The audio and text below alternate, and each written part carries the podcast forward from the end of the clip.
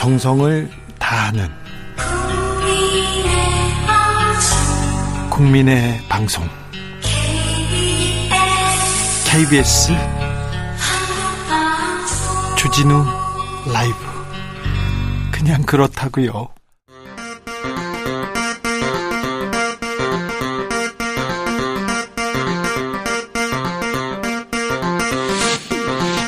주진우 라이브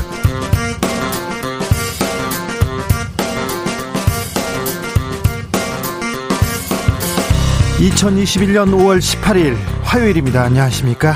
주진우입니다. 41년 전 광주 그날의 시민군과 주먹밥 부상자를 실어 나르던 택시 줄지어 선 헌혈 함께 이웃을 살리고자 했던 마음이 민주주의다. 그 마음이 코로나를 극복하는 힘이 되었다. 문재인 대통령은 5.18 진상 규명에 대한 의지를 거듭 강조했습니다. 광주를 찾은 김부겸 총리는 우리는 모두 광주에 빚진 사람들이다. 내란 목적 살인죄 책임자들 무릎 꿇고 용서를 구하라고 외쳤습니다. 5.18 민주화 운동 41주년을 맞았습니다. 41년 전 광주에서 오늘의 미얀마를 생각하는 시간을 준비했습니다. 훅 인터뷰에서 만나보겠습니다.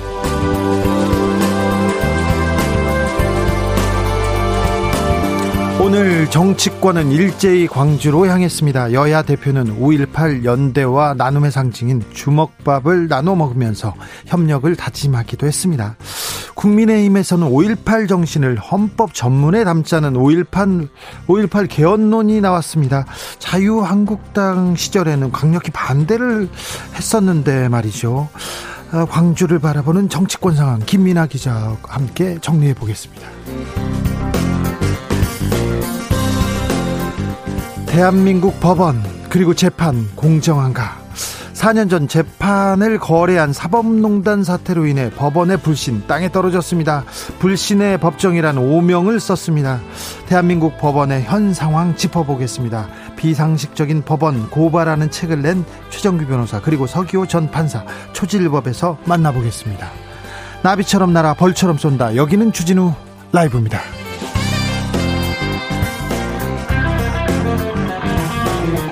오늘도 자중차에 겸손하고 진정성 있게 여러분과 함께 하겠습니다.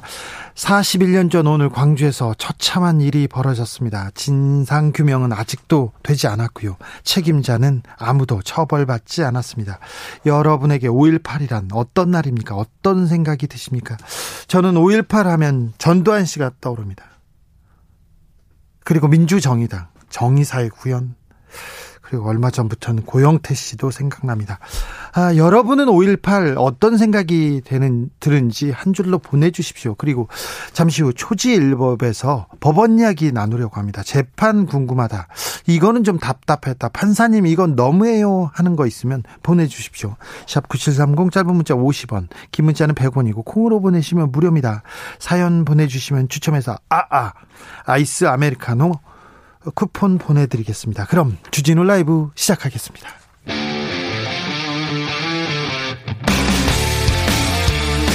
탐사보도 외길 인생 20년. 주 기자가 제일 싫어하는 것은?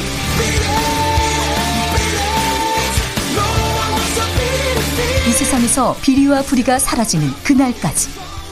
오늘도 흔들림 없이 주진우 라이브와 함께.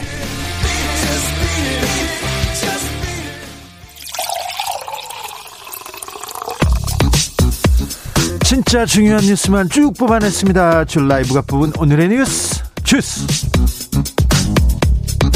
정상근 기자 어서 오세요. 안녕하십니까. 오늘은 5.18 광주 민주화운동 41주년입니다.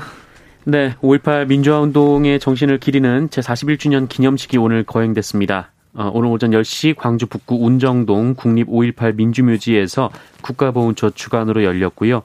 이 코로나19 상황을 고려해서 김부겸 국무총리와 여야 지도부 5.18 유공자 및 유족 그리고 각계 대표 등 99명만 참석을 했습니다. 문재인 대통령은 이번에는 참석하지 않으셨어요? 네, 대신 SNS를 통해서 메시지를 내놨는데요. 어, 진실을 외면하지 않는 사람들의 용기 있는 증언으로 광주의 진실 그 마지막을 향해 다가가고 있다라고 말했고요.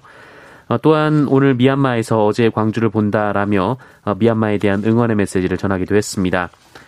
어, 오늘 기념식에서도 그리고 어제 전야제에서도 이 미얀마 상황을 환기시키는 내용들이 포함됐는데요. 어, 미얀마 국민들이 관심을 호소하는 발언을 하기도 했습니다. 오늘 미얀마에서 어제 광주를 본다. 잠시 후 주진우 라이브에서 특별한 시간 준비했습니다. 2부에서 만나보겠습니다. 국민의힘 의원들이 추모제에 참석해서 눈길을 끌었습니다. 네, 이 보수정당 관계자로는 처음으로 국민의힘의 정운천, 성일종 의원이 5.18 유족이 주최한 추모제에 참석을 했습니다. 5.18 아, 유족회가 이 두 의원을 초청했는데요. 두 의원은 5.18 관련 세계 민간단체를 공법단체로 승격하도록 도왔고 어, 또 직계가족 외에 이 형제자매도 유족회원이 될 수 있도록 하는 이 5.18 민주유공자 예우 및 단체 설립에 관한 법률 일부 개정안이 통과될 수 있도록 노력한 바 있습니다. 네.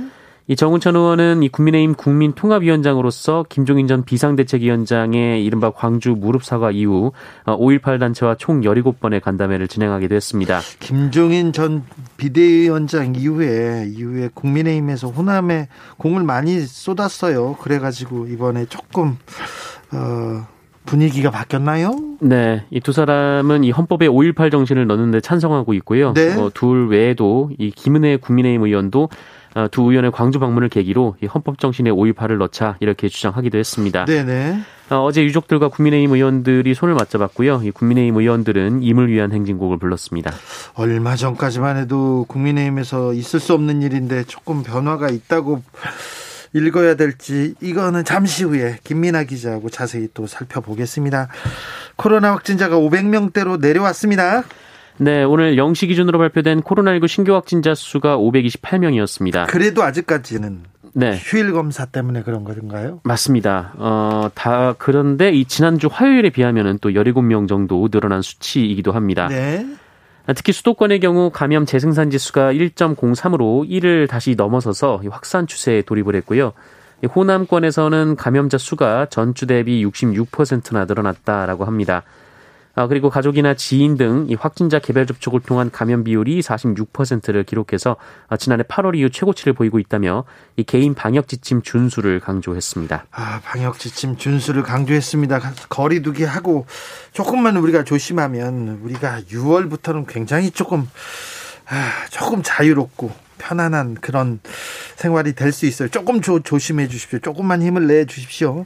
한미 정상회담 일정이 잡혔습니다. 내일 대통령은 방미길에 오릅니다. 네, 청와대는 오늘 오전 브리핑을 통해서 이번 한미 정상회담 손석을 위해 문재인 대통령이 내일부터 22일까지 미국을 방문한다라고 밝혔습니다. 이 코로나19 이후 처음으로 치러지는 대면 정상회담이고요. 이 바이든 대통령으로서는 일본의 스가 요시히데 총리에 이어서 문재인 대통령이 취임 후 두 번째로 만나는 외국 정상이 됐습니다. 네. 문재인 대통령은 현지 시간으로 19일 미국에 도착해서요. 20일부터 공식 일정을 시작합니다. 이 알린턴 알린턴 이 국립묘지 방문해서 무명 용사의 묘에 헌화하는 것을 시작으로 어, 낸시 펠로시 하원 의장을 비롯한 미 의회 하원 지도부와 미 간담회를 갖습니다.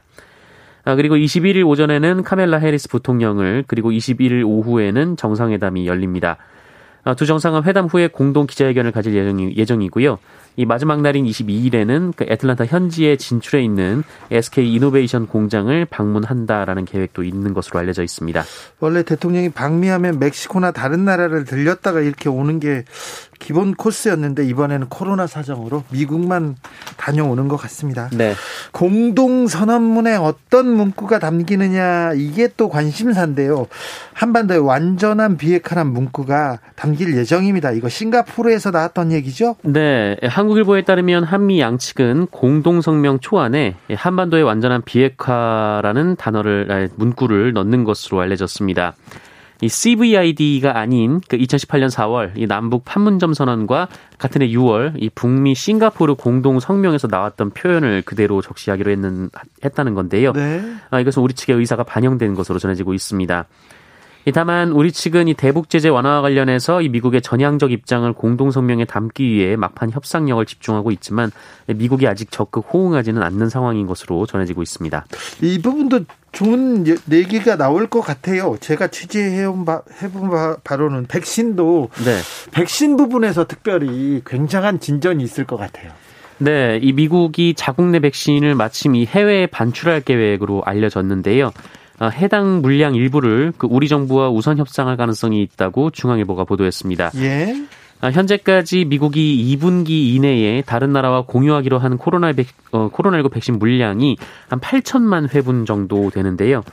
어, 우리나라의 백신 공급이 대체로 3분기 이후에 집중되면서 그 2분기에 이 중에 일부 물량이 들어와도 이 집단 면역 달성에 큰 도움이 될 것으로 예상이 되고 있습니다. 어, 이에 따라 우리 외교부는 한미 간 백신 스와프 등을 추진하고 있고요. 이런 상황에서 미국에서 청신호가 켜졌다. 뭐 이런 보도입니다. 어, 그리고 정부는 우리가 강점을 보이고 있는 반도체, 배터리와 이 미국이 앞서 있는 백신 기술 이전 등을 함께 논의하는 방안도 고민하고 있다고 언론은 보도하고 있습니다. 우리나라는 그 백신을 생산하는 능력이 있지 않습니까? 기술이 있어서 우리나라를 백신의 허브로 아, 쓰지 않을까 그런 생각도 해보는데요. 아, 국민들께서는 백신 아, 물량 그런 걱정은 이제 좀 덜어도 될 것 같습니다. 미국의 대통령이 다녀오면 백신 관련해서는 조금 걱정을 좀 덜어도 될 것 같아요. 아, 여야도 좀 움직이고 있습니다. 5월 임시국회 합의했습니다. 네, 이 더불어민주당과 국민의힘의 그 원내 수석 부대표가 어, 오늘 만났는데요. 추경호 그다음에 한 병도 두 네네, 분이죠. 그렇습니다. 우선 이 김호수 검찰총장 후보자의 청문회를 오는 26일 실시하기로 했습니다. 네. 아, 그리고 부동산과 백신 같은 이 쟁점이 없는 민생 법안 처리를 위해서도 21일 본회의를 소집하기로 했고요. 이 특별감찰관 임명을, 임명을 위한 이 국회 추천 절차를 조속히 진행하기로 했습니다. 네. 어, 지금까지 합의가 안 됐던 이 가장 논란이 됐던 부분이 바로 법사위원장 자리인데요. 예. 어, 여야는 이번 본회의에선 법사위원장을 선출하지 않기로 했습니다. 아, 이에 따라 법사위원장을 포함해서 이 상임위원장 배분 문제에 대해서는 계속 논의를 이어갈 것으로 예상이 되고 있습니다. 법사위원장 가지고 싸우지 말고 이 부분은 좀 밀어두고 일부터 하자고 지금 임시국회 일정을 합의했다고 합니다. 네. 아, 좀 일을 할지 좀 지켜보자고요. 더불어민주당이 주택담보대출 규제 완화한다는 방침이 있어요. 송영길 대표의 의지가 좀 큽니다. 네, 이 더불어민주당 송영길 대표가 이 무주택 실수요자들을 대상으로 한 주택담보대출 비율, 그러니까 LTV 완화 관련해서 조만간 결론을 내겠다는 입장을 밝혔습니다. 어, 현재 이 투기 지역, 조정 지역, 일반 지역의 LTV가 40%, 50%, 60%인데요. 이 송영길 대표는 경선 때 본인이 90%까지 이야기했지만 이 정부 협의 과정에서 조정이 될 것이다라면서 어, 정부도 LTV 조정에 공감하고 있기 때문에 어, 정부와 협의를 통해 정하겠다라고 밝혔습니다. 이 얘기만 나오면 빚내서 집사라는 말이냐 이런 또 비판 나오지 않습니까? 네, 송영길 대표는 주거비는 어떤 형태로든 내야 한다라면서 이 차별 구조를 없애겠다는 것이 이 누구나 집 프로젝트의 핵심이고 이 새로운 주거 어, 주거의 새로운 대안을 보여드리겠다라고 강조했습니다. 민주당 표 새 부동산 정책 어찌 되는지 좀 지켜보겠습니다. 공수처가 속도를 내고 있습니다. 서울시 교육청 압수수색했습니다. 네, 고위공직자 범죄수사처 수사 2부가 오늘 조희연 서울시 교육감의 해직교사 부당 특별채용 의혹과 관련해서 어, 서울시 교육청을 압수수색했습니다. 어, 공수처의 첫 압수수색인데요. 어, 조희연 교육감은 지난 2018년 7월에서 8월 어, 해직 교사 5명을 관련 부서에 특별 채용을 검토 추진하라 이렇게 지시한 혐의, 어, 직권남용 권리행사 방해 혐의를 받고 있습니다. 해직 교사 5명, 어, 교사가 다섯 명 해직됐는데 이 조희연 교육감과 교육청에서는 이거 불법 해직이다 이렇게 생각해서 특별 채용을 하라고 했죠. 네. 앞서 관사원은 지난달 23일 이 조희연 교육감의 특채 의혹에 관한 감사 결과를 발표한 뒤 이 경찰의 국가공무원법 위반 혐의로 고발하고 어, 공수처에 수사 참고 자료를 전달한 바 있습니다. 공수처는 사건을 검토한 뒤 지난달 말께 이 조희영 교육감 사건을 1호 사, 건으로 선택을 하고 현재 수사 중에 있습니다. 공수처가 수사를 시작하면서 공수처와 검찰의 기싸움도 다시 시작됐어요. 공수처가 수사를 마치면 이 사건은 어, 공수처가 기소를 할 수 없거든요. 그래서 공수처가 수사를 마치면 검찰에 가서 이렇게 기소해 주세요. 검사를 맡아야 돼요. 그래서 네. 검찰이 보안 수사를 요구할 수 있거든요. 그래서 벌써 좀 기싸움이 시작됐습니다. 그리고 공수처에서는 이규원 검사를 또 검사 사건 1호로 지금 정해서 수사를 하기 시작했다는 보도도 나오기 시작했습니다. 윤중천 씨 관련된 보고서를 허위 작성했다는 그런 의혹을 받고 있는데요. 음, 공수처가 움직이기 시작합니다. 민주노총이 최저임금위원회 참여하지 않기로 했어요. 네, 어, 전국 민주노총 노동조합 총연맹이 내년도 최저임금 심의를 위한 회의에 불참하고 회의장 밖에서 집회를 열고 최저임금 대폭 인상을 요구했습니다. 아, 민주노총은 오늘 입장문을 통해서 최저임금위원회 2차 전원회의에 불참한다고 밝혔는데요. 불참합니까? 그래서. 네. 이 최저임금위원회는 근로자위원, 사용자위원, 공익위원 9명씩 총 27명으로 구성이 되는데 아, 민주노총의 불참 선언으로 근로자위원 9명 중 이 민주노총 추천을 받은 4명이 불참해서 회의에 차질이 불가피해진 상황입니다.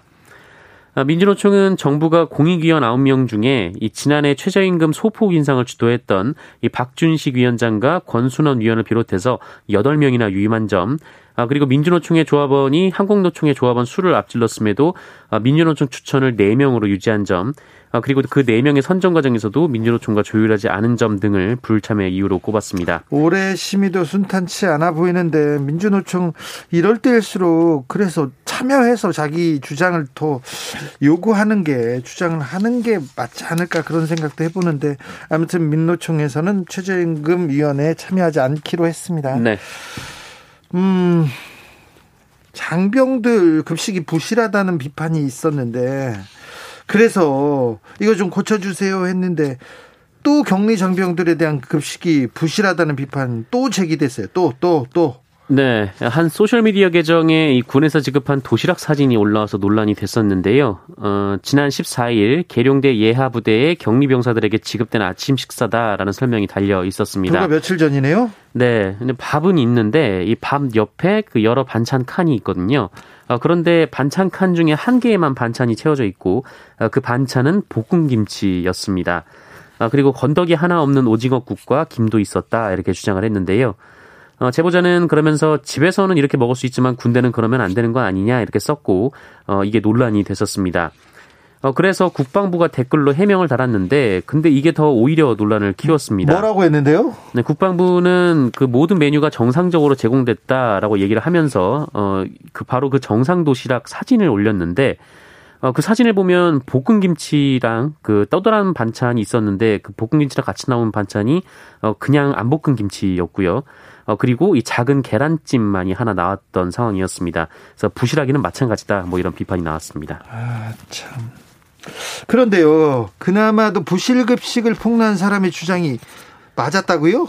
네, 어, 계란찜은 없었습니다. 계란찜은 없었다고요? 네, 이 부승찬 국방부 대변인은 정례 브리핑에서 어, 도시락을 배식하는 과정에서 일부 메뉴가 빠졌다는 것을 확인했다며 어, 제기된 주장이 사실이다라고 확인했습니다. 아니 일부 메뉴가 빠졌다니요. 지금 볶음김치, 김치, 계란찜 중에 계란찜이 빠졌어요. 계란찜이 빠졌습니다. 이거는 화날 만한 하지요. 네, 그 유일한 네, 맛있는 음식이었는데 아, 근데 국방부가 확인했을 때 이 모든 메뉴가 정상적으로 제공됐다라고 했었는데요. 이 추가로 확인해 본 결과 어, 동일 집단 격리 장병 100여 명이 추가로 있었는데 이들에게 제공한 급식이 올라온 사진과 같았다라는 겁니다.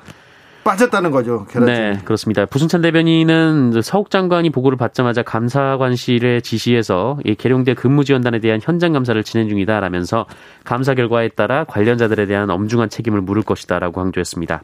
그러니까 김치하고 볶음 김치하고 그 다음에 국만 이렇게 나왔다는 거 아니에요? 아닙니다. 그 김치는 없었고요. 그러니까 볶음 김치하고 국. 네. 두 개만 나왔다고요? 네, 그 처음에 그 장병이 올렸던 그 네. 사진이 맞았습니다. 부실하기 짝이 없네요. 아, 계란찜 빠졌습니다. 이거 장관님 이 계속해서 이런 얘기가 나오는데요. 김유라 님도 이런 얘기 했습니다. 계란찜은 용서 못 합니다. 이렇게 해서 용서 못 하죠. 이거 좀 화날만 한 것 같습니다. 아니, 우리 그 젊은이들 갖다가 그 그렇게 고생하고 나라 지키고 이렇게 희생하는데 밥은 잘 먹여야 될 거 아닙니까? 밥은 제대로 먹여야죠. 아, 참. 이 문제 어떻게 되는지 계속 물어보겠습니다. 국방부 계속 뉴스를 제가 전할 테니까 빨리 고치시는 게 나을 거예요. 자, 세종시에 안 가도 되는데 세종시에 건물을 지은 공공기관이 있다고요? 이게 말이 됩니까? 네, 이 관세청 산하의 관세평가 분류원인데요. 2015년 어, 이 근무 인원이 늘어났다라는 이유로 이 새로운 청사 건립을 추진을 했고 어, 실제로 예산 171억 원을 받아서 이 세종시에 지상 4층 규모의 건물을 하나 지었습니다. 지었어요? 네. 그런데 알고 보니까 이미 2005년에 이 관평원은 대전에 있기 때문에 세종시에 갈 필요가 없다라는 결론이 내려졌었다라고 합니다. 예. 어, 결국 아무 법적 근거 없이 이전을 추진하고 실제 청사까지 지은 건데요. 예. 어, 이 뒤늦게 행안부가 이를 발견하고 어, 공익 감사를 청구한 바 있고요. 어, 관평원의 세종 이전 절차는 전면 중단이 됐습니다. 그래요? 어, 그래서 지금 건물 하나만 덜렁 남아 있는 상태인데요. 어, 그런데 그 사이에 이 관평원 직원 49명이 2017년부터 2019년까지 세종시 공무원 특별공급 아파트를 분양받았습니다. 아파트는 또 공급받았다고요? 네, 이 세종시로 이전하는 이 공무원들에게 공공기관 직원들에게 그 특공 그 특별 공급 제도가 있는데요.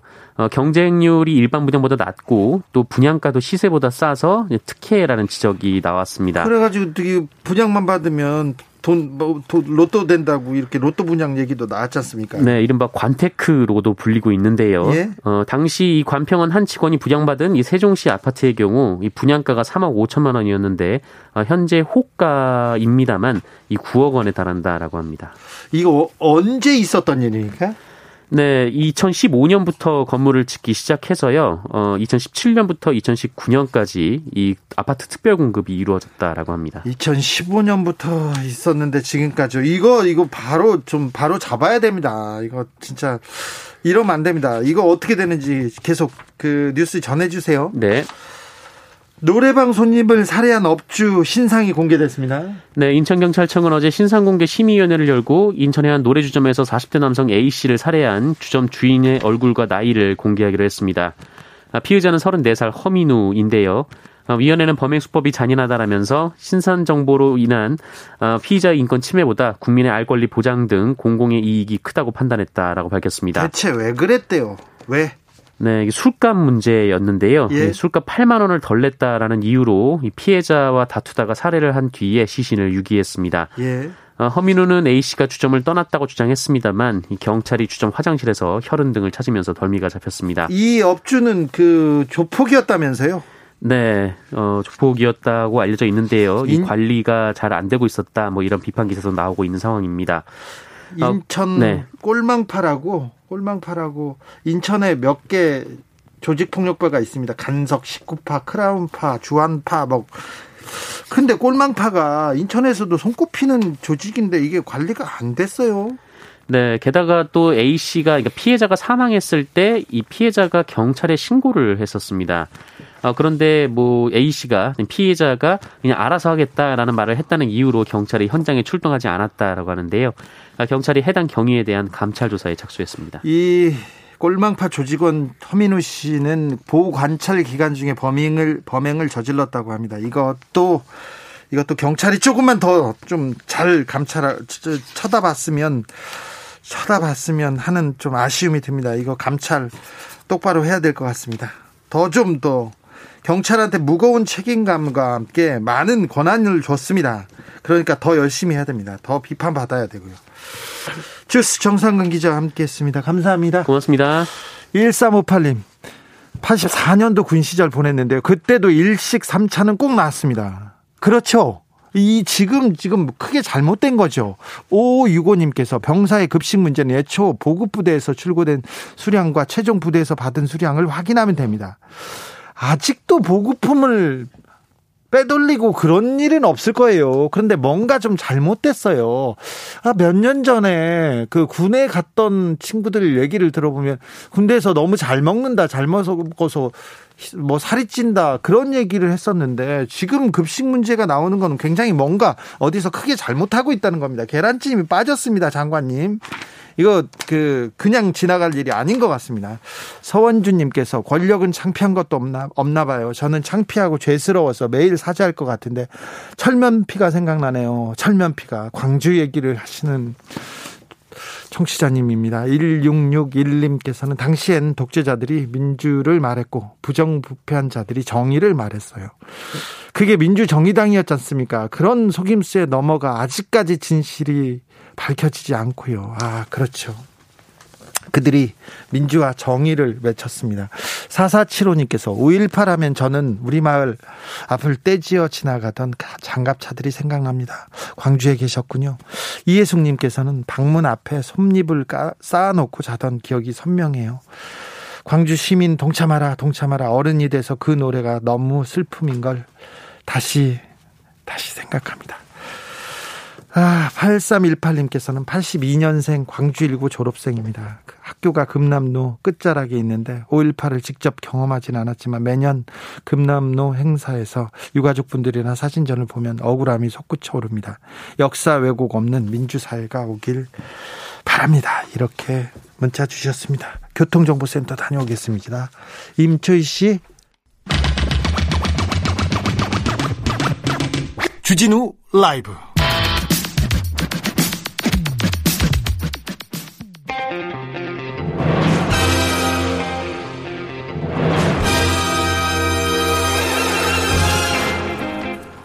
대한민국 법원이요. 공정한 법원, 신뢰받는 법원, 국민의 법원이 되자. 진정 국민을 위한 좋은 재판을 위해 법관들이요. 초심을 찾자. 사법개혁을 위한 뜨거운 한 걸음. 초질 법. 자, 초지일검 번외편입니다. 오늘은 사법개혁을 향한 뜨거운 한 걸음 가보겠습니다. 판사 출신 서기호 전 의원 어서 오세요. 안녕하세요. 네, 오늘은 판사 대표로 오셨습니다. 네. 어, 재판부에 대한 따가운 일침, 어? 예, 따가운 비판. 얼마든지 할 수 있죠, 저는. 네. 반성하십시오. 그리고 특별히 모셨습니다. 최정규 변호사 모셨습니다. 네, 안녕하세요. 최정규 변호사님 책을 쓰셨어요. 어떤 책을 쓰신 거죠? 아, 네. 뭐 불량 판결문이라고 하는 제목의 책을 썼습니다. 네, 불량 판결문요. 판결문. 판결문이 불량합니까? 네, 뭐 사실 소송에서 패소한 사람들은 네. 다 판결문이 불량하다라고 네. 생각할 수도 있는데 어, 누가 봐도 아, 너무 성의가 없고 그런 분들이 있어요. 네.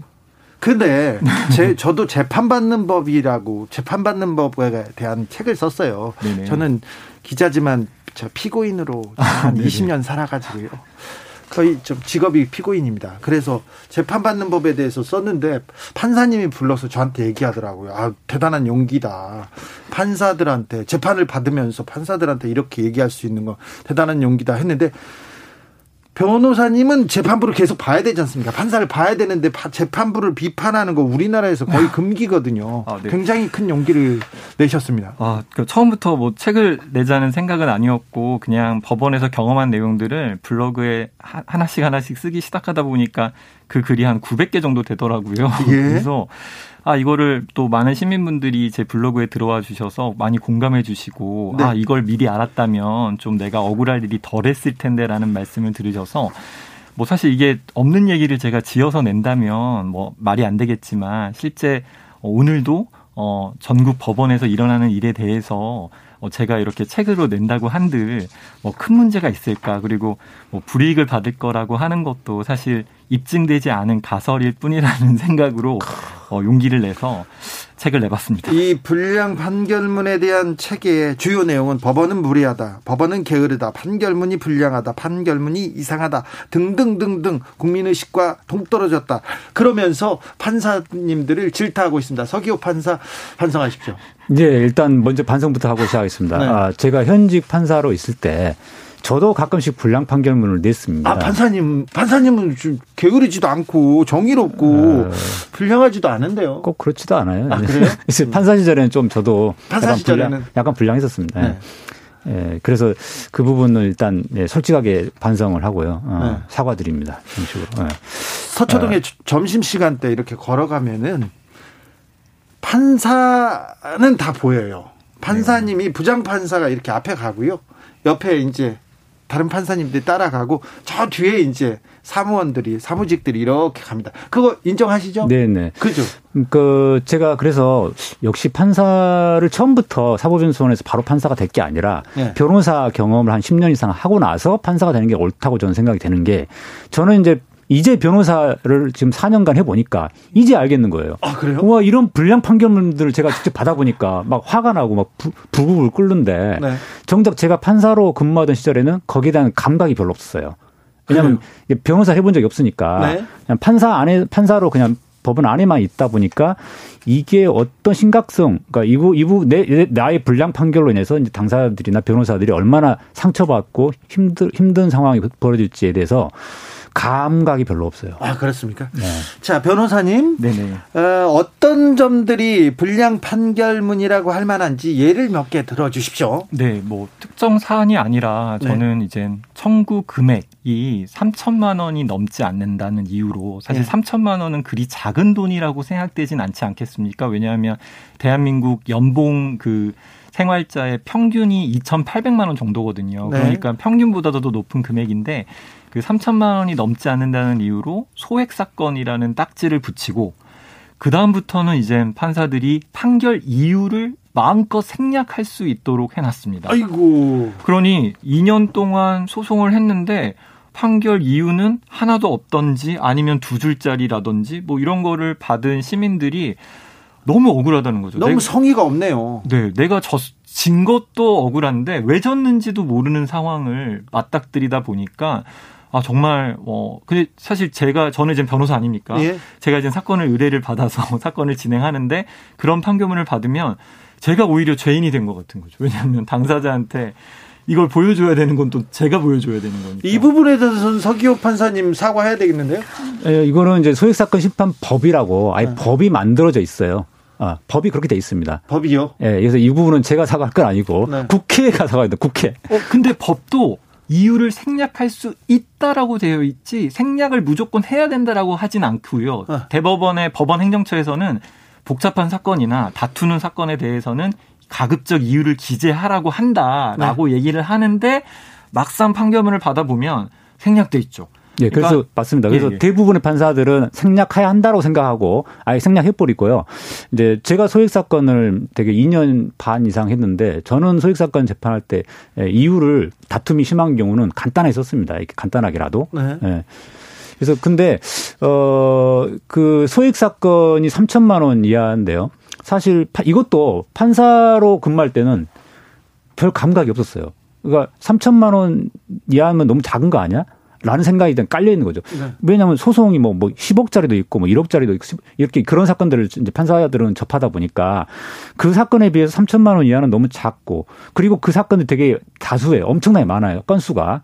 그러다 보니까 어쩔 수 없지 않냐라는 게 있었는데 변호사가 돼서 보니까 이제 막상 그 소액 사건을 이제 그 의뢰했던 분들이나 이런 분들 입장에서는 좀 이유가 없으니까 이유가 기대가 안 됐으니까 황당하기도 하죠. 최근에 제가 받은 판결문이 그 수원지방법원 안양지원에서 나온 판결입니다. 소액 사건이고요. 이유가 두 줄짜리입니다. 네. 2년 동안 국가배상 소송을 했는데 이유가 두 줄짜리예요. 그래서 왜 이런 판결문이 나올까 생각해 봤더니 1년에 14,000건이 안양지원에 접수가 됩니다. 네. 그 중에 7,000건이 7,000건이 소액 사건으로 분류가 돼요. 60%가 넘는 금액인데 판사 편의에 의해서 저 네. 근데 그 소액 사건을 담당하는 판사 숫자가 생각해 보십시오. 네. 지금 6, 7천 건인데 두 명입니다.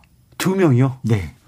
그래서 판사들이 우리는 진짜 너무 힘들다. 일이 건수가 너무 많다. 이렇게 해서 판사를 늘려 주겠다고 이렇게 얘기하면 판사님들이 그건 안 된다고 이렇게 또 반대합니다. 네, 그런 판사들이 많은데요. 그렇죠. 예. 저는 저를 비롯해서 몇몇 판사들은 이제 네. 늘려야 된다고 생각하지만 대다수의 판사들은 이제 판사 숫자 늘어나면 권위가 떨어진다. 네. 아, 이런 이유로 반대하고 있죠. 그런데 아까 소액 사건 재판부 두 명 말씀하셨는데 제가 2년 6개월 동안 소액 사건을 했을 때도 마찬가지였어요. 그래요. 숫자를 안 늘려줘요. 소액 사건 재판부는 그냥 짤짤한 거 처리하는 재판부니까 적은 숫자로 알아서 해 이런 분위기거든요. 근데 이 짤짤한 게 민사 사건의 70%를 넘게 차지하거든요. 그러니까 일반 시민들은 대부분의 사건이죠. 70%가 넘는다는 거. 근데 70% 넘는 사건을 그냥 소- 금액이 작다는 이유로 그냥 짤짤하게 이렇게 처리를 해버린다. 아 이게 잘 자라 잘 자라게. 이거 그런 건 아니죠. 그렇습니다. 그래서 그렇죠. 그 근본적인 시각이 결국은 돈 많은 사람들 기준으로 네. 됐다는 거예요. 잘 잘잘로 고치겠습니다. 짤짤을 아. 그거는 초등학교 아이들이 네, 동전. 가지고 장난치는 예, 겁니다. 제가 좀 오늘 네. 불량 네. 불량스러웠던 네. 조혜숙님께서 3천만 원 소액 기준 누가 만들었나요? 이거 2016년에 2천만 원에서 3천만 원 크나 올린 네, 거라면서. 제가 찾아봤습니다. 처음에는 법으로 정해도록 되어 있었는데 어느 그럼- 순간 대법원 규칙으로 그 금액을 왔다 갔다 할 수 있게 되어 있었습니다. 그냥 올렸어요? 네, 그냥 올릴 수 있습니다. 지금도 국회를 통해서가 아니라 그냥 사법부에서 대법원 규칙으로 오늘 갑자기 4천만 원 됐네. 그럼 네. 이제부터는 4천만 원입니다. 아 그래요? 네. 이거 윤소정님 겨우 잘 겨, 결코 잘 자라지 않아요.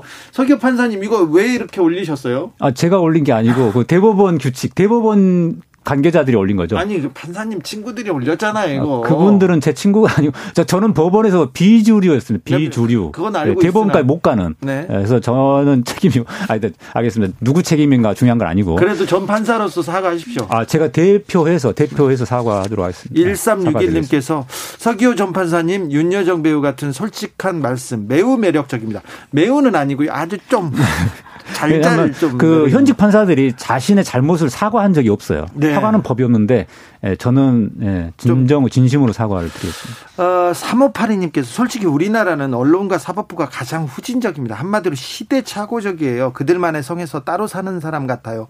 귀 막으면서 서로 위에 위안해 가면서 참 안타깝네요. 이렇게 얘기하는데 판사님, 서기호 판사님, 네, 맞는 말씀이죠. 우물한 개구리 네. 같은 거죠. 판사들 사회에서 그런 얘기 있지 않습니까? 이 세상은 판사와 판사 아닌 사람으로 이렇게 나뉜다. 검사 사회에서는 그 얘기가 있잖아요. 이 세상은 판검사가 있고 그 외의 사람들이 있다고. 그렇죠? 그렇게 볼 수 있죠. 왜냐하면 우물 안 개구리하고 똑같아요. 그래서 우물 안에 있는 개구리는 쳐다보면 하늘 위, 그 우물 쪽 하늘만 보이잖아요. 예. 그 넓은 바깥 세상은 못 본단 말이에요. 그래서 그게 다 세상이 전부인 줄 알고 있고, 그래서 판사 법원에서 판사로 근무하다 보면은 그 판사의 시각만 갖고 있- 있거든요. 네. 그래서 이런 게 참 문제입니다. 판사는 미안해하지 않는다. 그런 것 같아요. 서기호 전 판사님, 음. 일부 판사들은 시간, 재판 시간도 잘 안 지킨다면서요? 가끔씩 그런 분들이 있죠. 어. 그러면 근데 이거는 되게 심각한 거거든요. 가끔이 아닙니다. 네. 가끔이 아닙니다. 가끔이 아니라 정말 너무 잘 안 지킵니다. 음. 그래요? 그러니까 예를 들어 제가 지난주 목요일에 대구, 지방에. 네, 대구 재판을 갔는데 2시 20분 재판이었습니다. 네. 제가 딱 30분 전에 동대 구역에 내려서 뭘 좀 먹고 갈까 말까를 막 고민하다가 아, 늦으면 안 돼. 2시 늦으면 안 20분. 돼. 네. 2시 17분, 8분에 막 뛰어 들어갔는데 제 사건이 3시 넘어 시작됐습니다. 네. 어, 너무 막 아깝더라고요. 제가 밥도 못 먹고 이 재판은 시간을 맞추기 위해서 나는 헐레벌떡 달려왔는데 40분을 그냥 기다린 거예요. 근데 아. 또 재판이 밀려 있어가지고 앞에 재판이 미뤄지면 계속 밀리고요. 거기다가 또 뒤에 재판이 있어가지고 한 2분 인사하고 뭐 어떻게 할게요 하고 그냥 가라고 할 때도 있지 않습니까? 네, 저는 근데 예상이 할 수 있는 것 같아요. 2시 20분이라는 거는 2시부터 재판을 시작했다는 거거든요. 네. 그러면 뭐 아니면 선고 때문에 좀 일찍 시작했더라도 내가 선고를 몇 분에 하겠다 아니면 첫 사건 어디에 하겠다 이런 식의 어떤 감각이 있어야 되는데 그냥 10분에 하나씩 아니면 5분에 하나씩 잡아 놓다 보니까 앞에 밀리고 저리 밀려서 그렇다면 3시에 시작하면 미안하다. 뭐 원래 2시 20분이었는데 상황이 이렇게 되니 3시다라고 설명이라도 해줘야 되는데 너무나 당연하듯이 그냥 3시. 서기훈 판사님 설명이라도 해줘야 될 예, 거 예. 아니에요. 어, 일단 제가 아까 처음에 그 가끔 있다고 했던 취지는 뭐냐면 그 맨 처음 시작 2시 시작하는데도 불구하고 2시 반에 법정에 나타나는 판사가 있다. 이런 거를 제가 말씀드린 거고요. 네. 그런 판사는 아주 소수 가끔씩 있긴 한데 그것도 굉장히 심각한 문제지만 지금 말씀하신 거는 이제 중간 중간에 2시 반, 3시, 3시 20분 이렇게 재판이 있는데 그 시간을 안 지킨다. 처음에 그렇게 통지를 해놓고 어, 그것은 어떤 문제냐면 결국은 재판부 판사들의 편의 편의주의죠. 네. 자기가 입장에서는 어 사건을 쭉쭉 그냥 빡빡하게 잡아놓는 거예요. 그러면은 이게 이게 밀리더라도 그 중단되지 않고 계속 할 수 있잖아요. 근데 만약에 예를 들어서 2시에 한 건 넣어놓고 2시 20분에 한 건 넣어놨는데 2시 사건이 갑자기 뭐길 변경됐다.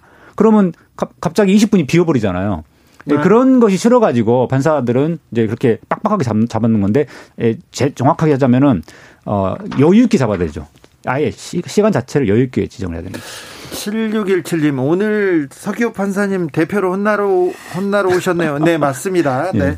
2081님께서는 판결문도 개혁이 필요합니다. 뭐 그렇게까지 어려운 표현으로 판결을 해야 되는지 정말 식상합니다. 판결문 보면요 우리 판사님들 굉장히 글을 많이 쓰시는 분인데 글 정말 못 쓰세요. 그리고 어렵게 쓰세요. 못 알아듣게 그 판결문 굉장히 좀 문제가 있, 는 부분이 있죠. 네, 저는 어, 이 판결문으로 인해서 당사자를 설득할 능력이 부족하기 때문에 여러 가지 전문 용어를 번복하는 게 아닐까라고 하는 의심이 드는 순간들이 있습니다. 왜냐하면 사람이 참 쉽게 설- 말, 말하고 쉽게 설득할 수 있거든요. 이게 정말 논리라고 하면 네. 어떤 판결문 보면 그냥 법률 용어로만 가득한 대법원 판례 하나 딱 써놓고 여기에 해당되지 않으니까 그냥 패소.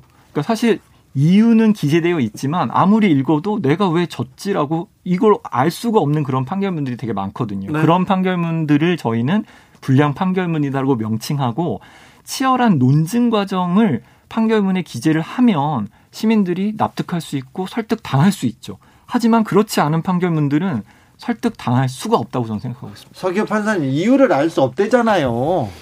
예, 그러니까 그게 저도 변호사 하면서 최근에 그런 걸 받아봤는데요. 어, 제가 주장한 부분에 대한 대해서는 판단을 전혀 안 하고 그냥 딴 이야기만 쭉 써놨더라고요. 그래서 아 이거는 그냥 결론을 내려놓고 어, 또 제가 주장한 변호사가 주장한 걸 제대로 반박하기 어렵다고 생각하는데 그 결론을 내려놨으니까 반박은 못 하겠고 그냥 다른 이야기를 한 것 같다 이런 생각이 들었는데 이게 어, 법정에서 구두상으로 충분히 에, 어, 설득력 있게 이야기가 돼야 판결문도 그렇게 써지는데 법정에서 그런 노력도 안 하니까 판결문도 그런 설득 기능이 떨어지는 것 같다는 생각이 듭니다. 아무튼 계속 제가 사과드리겠습니다. 네. 법원에 근데 법원에 구내 식당에서도 판사와 직원들이 이게 따로 먹고요. 그리고 별도의 그 엘리베이터 타죠? 네, 맞습니다. 별도의 주차 공간도 있습니까? 맞습니다. 예. 그리고 또 판사 되니까 와 좋다 이런 게 뭐 있어요? 어, 일단 제가 처음에 2000년도에 판사가 됐을 때, 예, 그 변호사들이 네. 예, 접대를 그렇게 많이 해주더라고요. 그렇죠. 예, 접대. 예, 접대 문화가 너무 일상화돼 있었어요. 그러니까. 너무 다- 당연하고도 자연스럽게. 예. 그 심지어 이런 게 또 있어요. 재판이 마지막 끝날 때쯤에 이제 맨 마지막 재판을 담당 오셨던 변호사님 계시잖아요. 네. 그럼 그분이 이제 법정에 아무도 없을 거 아니에요. 네. 혼자만 있잖아요. 그럼 이제 어, 마지막 재판을 본인이 했으니까 오늘 저녁 재판하느라고 수고하셨 하셨는데 식사는 하시죠. 이렇게 그러니까 맨 마지막에 재판을 참석하시는 예, 예, 그런 문화가 돼 있더라고요. 네. 어, 근데 지금도 그런지는 잘 모르겠습니다만 네. 지방에서 주로 그런 네. 것들이 좀 많았죠. 제 친구는 판사가 되니까요. 다 이렇게 어른 취급을 하더래요. 어른 취급을 하고 그렇게 이렇게 선을 많이 보라고 해가지고 했는데 서기호 판사님도 아, 그랬어요. 전, 저는 이제 판사 되기 전에 결혼했기 때문에 예, 음. 그건 아닌데요.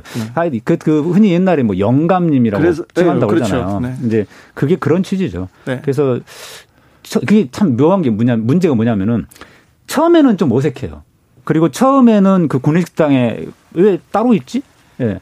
이거 좀 어색한데 어느 정도 지나면은 이제 익- 익숙해져 가지고 네. 너무 자연스러워지는 거예요. 그렇죠. 어, 그리고 그러면서 심지어 이제 그 영감님이라고 반, 그 접대받는 거나 이렇게 대우받는 것도 자연스러워지죠. 예, 자연스러워지면서 심지어는 이제 그, 나, 이제 그, 뭐, 뭐라 그러죠? 어, 거기에 대한 핑계거리가 이제 생겨요. 그래서, 어, 예를 들어, 어, 어, 당연해진다. 식당을 다르게 한다. 그러면은 직원들이 식당을 같이, 같이 쓰게 되면 직원들이 불편해 할 거다. 네. 아, 이런 식의 그 핑계거리를 만들어내서, 그러니까 합리화죠, 합리화. 네. 어. 판사 전용 식당은 김명수 대법원장이 없애라는 지시를 내린 상태입니다. 지금 어, 사라지는지는 지켜보겠습니다. 6253님께서 법원에서 오는 통신문만 봐도 겁부터 납니다. 벽이 너무 높아요. 그, 그러면요. 아, 6253님 이거는 저, 저의 방식인데 어, 법원에서 다른 법원에서도 계속 오, 오, 도록 이렇게 많이 받으면요. 자주 받으면 그런가 보다 합니다. 이거는 그런가 보다 합니다. 어, 김현종님께서 우리나라 판사님은 사람이 아니에요. 신 아닙니까? 신. 인간 대 인간으로 만나는 것이 아니라 아, 신인 것 같아- 같아요. 민사에서 느꼈던 감정입니다. 이런 얘기했고요. 007님께서는 입장시 기립 문화 이거 꼭 필요한가요? 판사님 들어오죠. 판사님 그 입장하십니다. 예, 일어서 주십시오. 일어서 주십시오. 이렇게 할지. 예전에는 기립 이렇게 했었거든요. 맞아요. 근데 일어서 좀더 주십시오. 표현이 순화됐지만 네. 여전히 문제죠. 저, 저는 사실 그거 되게 잘못됐다고 생각하거든요. 네. 예. 에, 그거랑 또 이제 변호사들이 처음에 이제 법대에 딱 앉으면 어, 변호사님들이 스스로 이제 서 있어요. 예. 그 재판장이 앉으세요라고 해야지 않더라고요. 네. 아니 그러라면서요. 우리도 다 일어나라고 하니까 일어서 있었어요. 예, 저는 이제 변호사 된 뒤에 그거 네. 아니, 아닌 것 같아가지고 그냥 가자마자 바로 앉거든요. 예. 어떻게 그래요? 보면 존경하는 판사님, 존경하는 뭐 이런 그렇게 단어가 시작하잖아요. 예, 이게 되게 그냥 나도 모르게 나오는 그런 어떤 어 습관처럼 나오는 그런 게 있죠. 사실 변호사들도. 예, 네. 예, 예. 저도 저도 그 검사 검사들한테는 가가지고요. 최대한 건방진 자세로 조사를 받다가도 판사 앞에 판사 앞에서는 어이구 존경하는 판사님 항상 판사님 판결을 내려주고 그 최종적인 어떤 판결을 내리는 지위라는 게 사실 시민들 입장에서는 아까 신과 같은 존재라고 네. 하는데 정말 그럴 만큼의 압박감이 느껴지죠. 왜냐하면 그 판결에 의해서 내 인생이 좌지우지 될수 그렇죠. 있으니까. 예. 예, 예. 최정규 변호사님, 네. 아, 그 밖에 이거는 좀 고쳤으면 하는 법원의 간행이 있다면 어떤 네, 저는 뭐 법원에서 판사들이 뭐 자유롭게 선고하고 하는 건 모르겠는데 판사들이 한 말들이 제대로 기록되지 않는 부분들이 전 되게 답답하다고 생각되더라고요. 아, 저희가 그래요? 이제 변론 조서 공판 조서 보통 이제 수사기관에서 조서가 꾸며진다라고 표현 많이 하잖아요. 네. 경찰에서 뭐 펴- 자기네들 편의로 막 꾸민다, 검찰에서 꾸민다. 근데 네.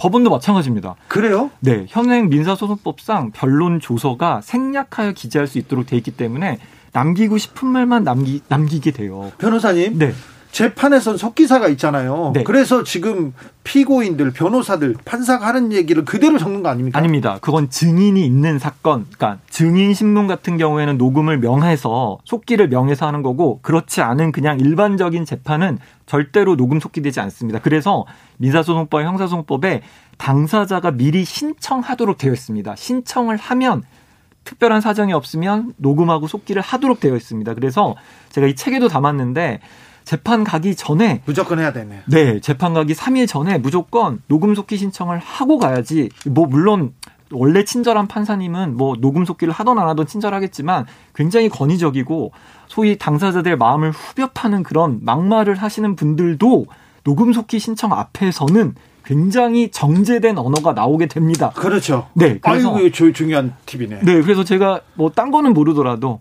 이건 정말 꼭 기억하시고 그리고 이걸 신청하면 판사님들이 되게 불편하게 여기세요. 왜 지금까지 안 했다가 왜 하냐고. 사실은 법에 돼 있으니까 이유를 물어볼 이유도 없는데 네. 많은 시민들이 하셔야 그런 질문을 안 받습니다. 그래요. 네, 많은 변호사들이 해야지 그런 질문들을 안 받지. 누구만 하면 꼭 그런 질문 받습니다. 물론 법이 바뀌어서 의무적으로 녹음 속기가 돼야죠. 지금 법원 시스템은 다 갖춰져 있습니다. 네. 달달파크님께서 방금 이 부분과 저- 제가, 네. 제가 좀 중요한 말 하나 할게요. 안 그래도 제가 국회의원 시절에 사과부터 하시고. 녹음 의무화법을 발의, 발의를 했어요. 아, 그래요? 예, 예, 사과할 게 아니에요. 저는 저는 처음부터 녹음해야 된다고 주장했던 사람이고 네. 국회의원 시절에 발의를 했는데 심, 그 심사 자체를 안 해버려요. 아, 그래요? 발의를 했더니 행정처 법원 행정처 찾아와 가지고 저한테 우리가 스스로 어, 시범으로 하고 해- 해볼 테니까 법안 발의는 철회해달라는 이야기를 하는 거예요.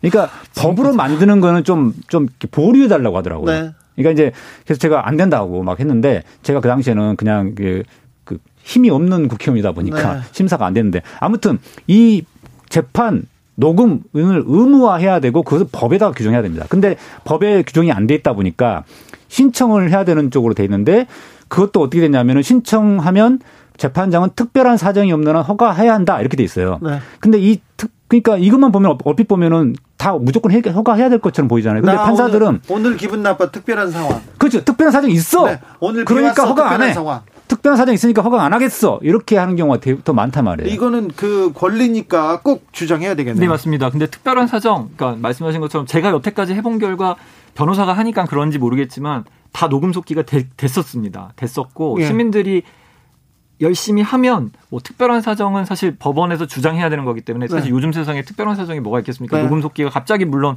녹음기가 고장났다든지 그런 모르겠지만 대부분의 경우에는 다 되니까 물론 법이 바뀌어서 의무화되는 게 먼저 주만 지금 현재는 그렇지 못하니 열심히 신청하시면 좋을 것 같습니다. 음, 뭐 그거 한 가지만 더 말씀드리면 예. 2006년도 경에 제가 판사 시절에 처음 그 녹음 신청을 받아봤어요. 그때는 제가 저도 너무 생소해가지고 이게 이게 해야 되는 건가? 그러니까 다른 판사들이 다 안 하니까 네네. 그랬는데 나중에 2010년 경부터는 이거 녹음해야 된다라고 제가 그 글을 써가지고 뭐 법원 게시판 올리고 이렇게 세미나에서도 말씀드리고 아, 했거든요. 좋은 어, 판사였어요. 네. 예. 아, 정말 그 뒤로는 이제 많습니다. 그 네. 판사들이 녹음 신청하면은 받아들이는 쪽으로 바뀌고 있어요. 그래서 네, 맞습니다. 말씀 마- 말씀하신 대로 지금은 녹음 신청하면 받아주는 편인데 과거에 한 10년 전만 해도 특별 사정이 있어라고 하면서 안 받아주는 경우가 많았었어요. 네. 어, 판사님들이 저는 재판받으러 갔을 때 제 상대방은 굉장히 그 큰 로펌의 변호사들인데 그큰 로펌 변호사 얘기는 그렇게 좀 잘 들어줘가지고 좀 그랬어요. 아, 유성환님께서 녹음 신청하는 거 민사도 가능한가요? 물어봅니다. 당연히 가능합니다. 네. 이거, 이거, 이것만 들으시면 정말 오늘 굉장히 중요한 정보를 받으신 거예요. 어, 석유 판사님? 네. 3041님 질문입니다. 판사 전용이랑 일반 직원 식당 메뉴는 똑같습니까? 조금 다릅니다. 그러니까 계란 후라이 일반 식당은요, 그 식판죠. 계란찜 나오죠. 아니 그 구체적인 메뉴까지 잘 생각 안 나는데 네. 그 식판 가지고 하고요. 네. 어, 판사 식당은 그 서빙을 합니다. 서빙, 아, 서빙하는 사람 따로. 그릇 있어요. 오, 밥, 밥그릇 또 따로 주고요. 예, 서빙하는 사람 따로 있어서 예, 밥그릇 네. 따로 있고. 초지일법 우리 다시 한번 해야 되겠는데요. 아, 중요한 정보가 마구 쏟아져가지고 오늘 말씀 감사했습니다. 서기호 전 판사님 그리고 최정구 변호사님 감사합니다. 네, 감사합니다. 감사합니다. 저는 잠시 쉬었다 6시에 돌아오겠습니다.